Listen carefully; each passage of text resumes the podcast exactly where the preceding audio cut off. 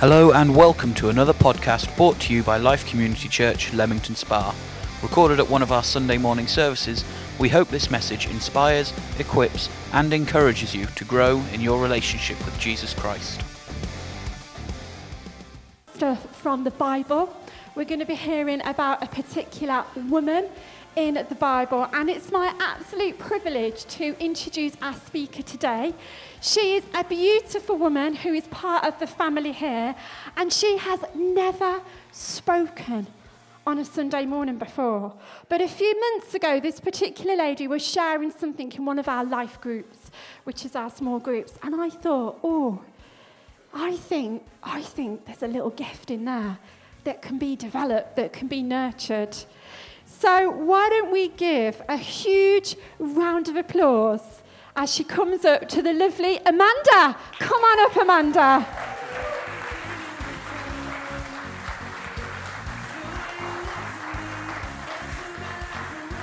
Fantastic. Let's pray real quick, shall we, Amanda? Thank you, Father God, for the word that Amanda has prepared today. Thank you that she's asked you, she's waited on you, and thank you that this word is going to speak to our hearts and it's going to do us good and it's going to help us take a step closer to you. Bless Amanda now and thank you for this time that we have in Jesus' name. Amen. Thank you, Amanda. Good morning, everyone.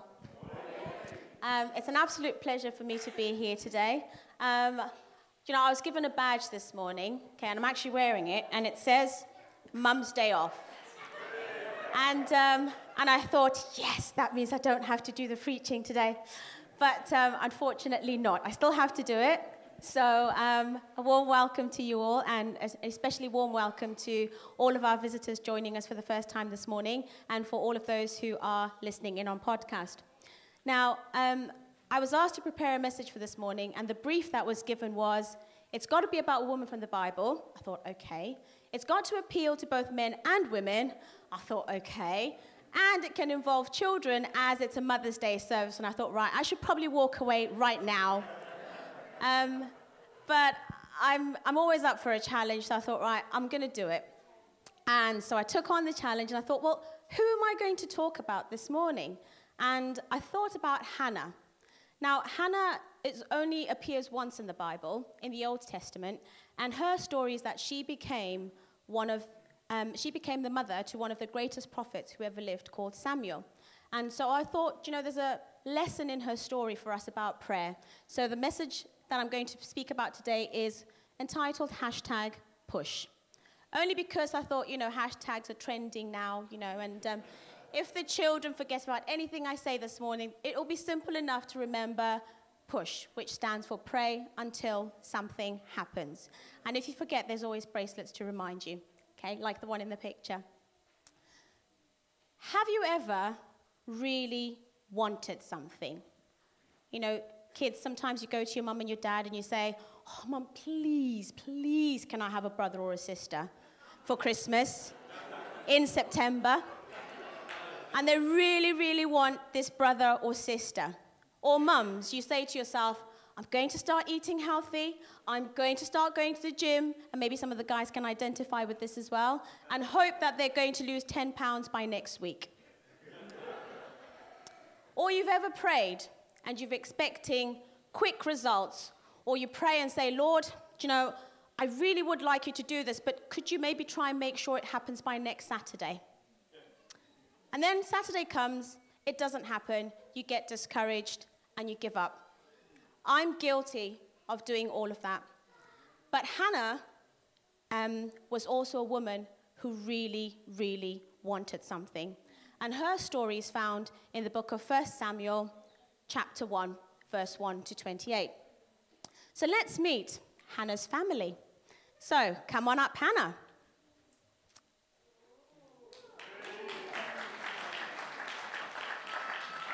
So here we have the lovely Hannah. And Hannah was married to a man called Elkanah, who was a Jewish man. Come on up, Elkanah. Now, these two were really, really happy. But as any man will attest to, having a wife is a beautiful thing. But this story gets even more interesting because Elkanah had double the joy because he had two wives. Come on up, Penina.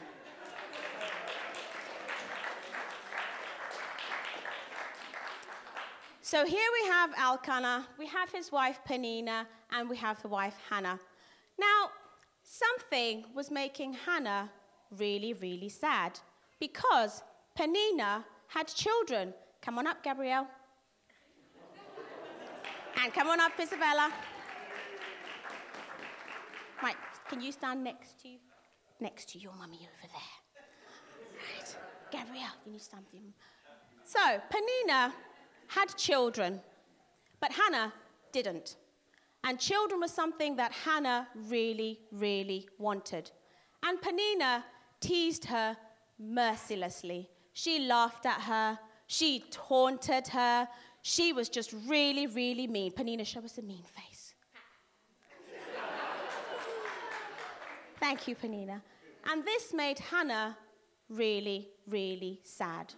Now, every year, this happy or unhappy family traveled down to Shiloh to offer sacrifices every single year. And every single year, Hannah prayed for a baby, and nothing happened. She still didn't have the baby that she really, really, wanted. Okay, thank you guys. You can go off now.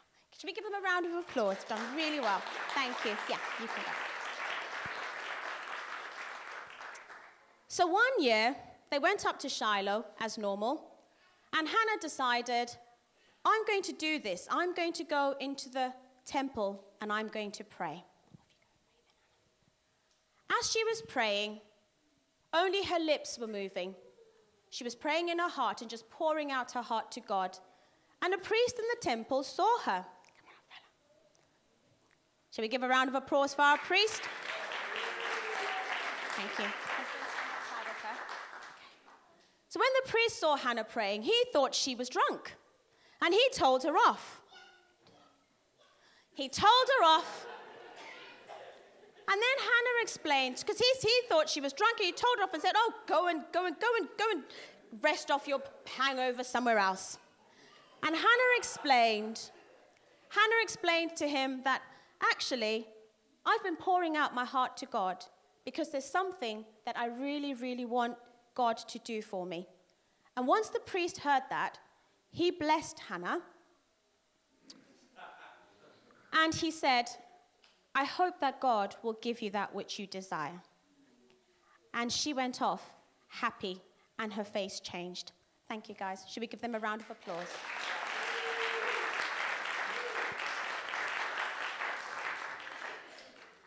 Soon after this incident, Hannah's prayers were finally answered, and she got the son that she had been longing for and she named him Samuel.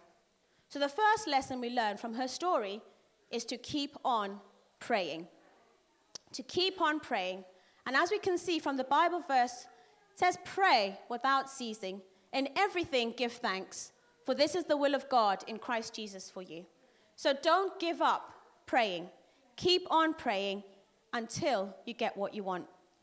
Thomas Alva Edison, who invented the light bulb, has a very famous quotation that he said. He said, I have not failed.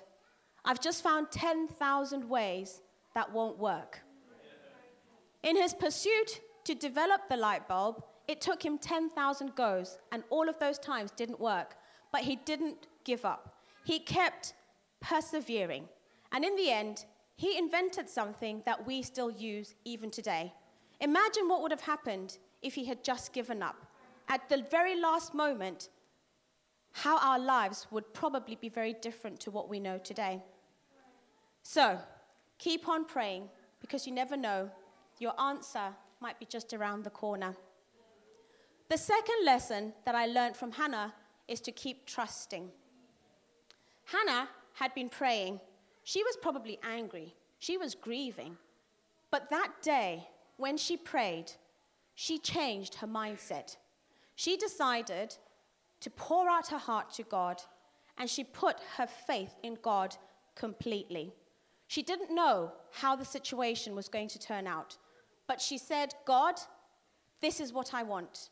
I don't know if you're going to give me what I want, but even if you don't, I'm just putting my trust in you.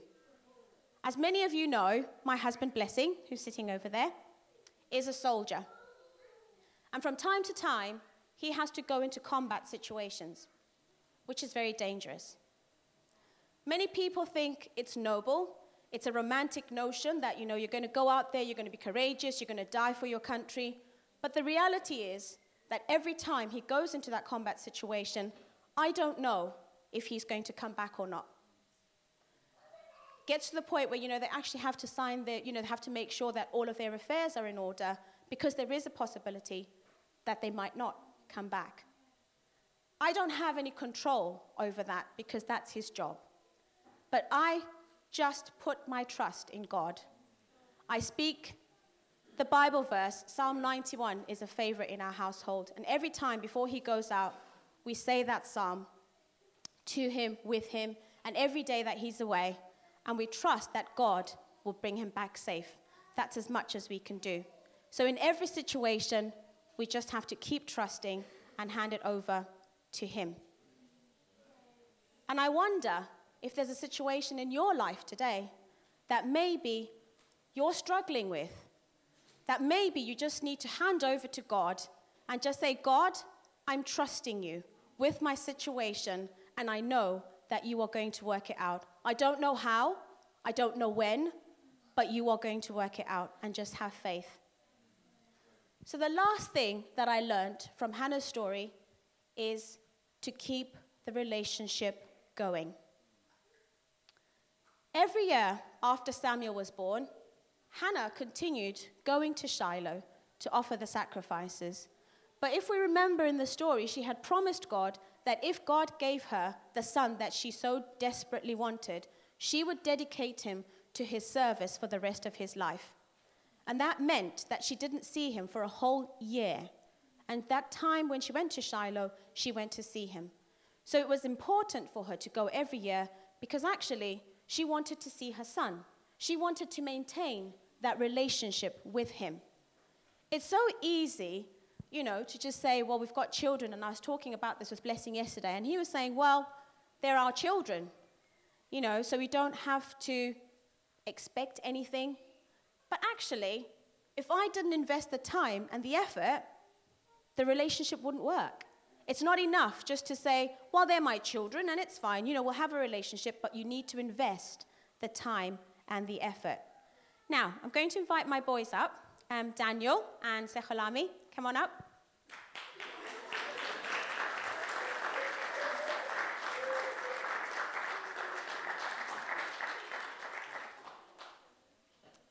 Okay. So, um, some of you know and some of you don't know, but my children go to boarding school. Um, so that means we don't really get to see them very often. Um, and so they're home now for their Easter holidays. We really miss them when they're away. And one of them calls sometimes, and one of them calls often. Daniel, how does it make you feel when you're away from us? Uh, sad and happy at the same time. okay, let's work with the sad. What, why are you sad when, we're, when you're away from us? Because uh, I miss you a lot.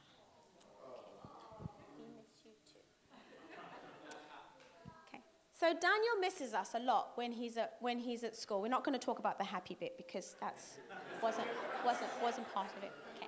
Um, but he, he doesn't call us as often because he says, Mummy, if I call you often, then I miss you more. But, um, but his brother's slightly different. His brother calls us every day. And there's actually a standing joke in our house, actually. Um, when it gets to 8.30 at night and if we hear the phone ringing, oh, it's the Sehalami, we don't even have to look because we know it's definitely him. So, how does it make you feel, Sekhalami, when you speak to us at the end of the day? Um, pretty much, if I've been like having a bad day, then I could talk to you guys and then we can just sort it out together, pretty much. Yeah. Thank you. You can go and sit down. Thank you, boys.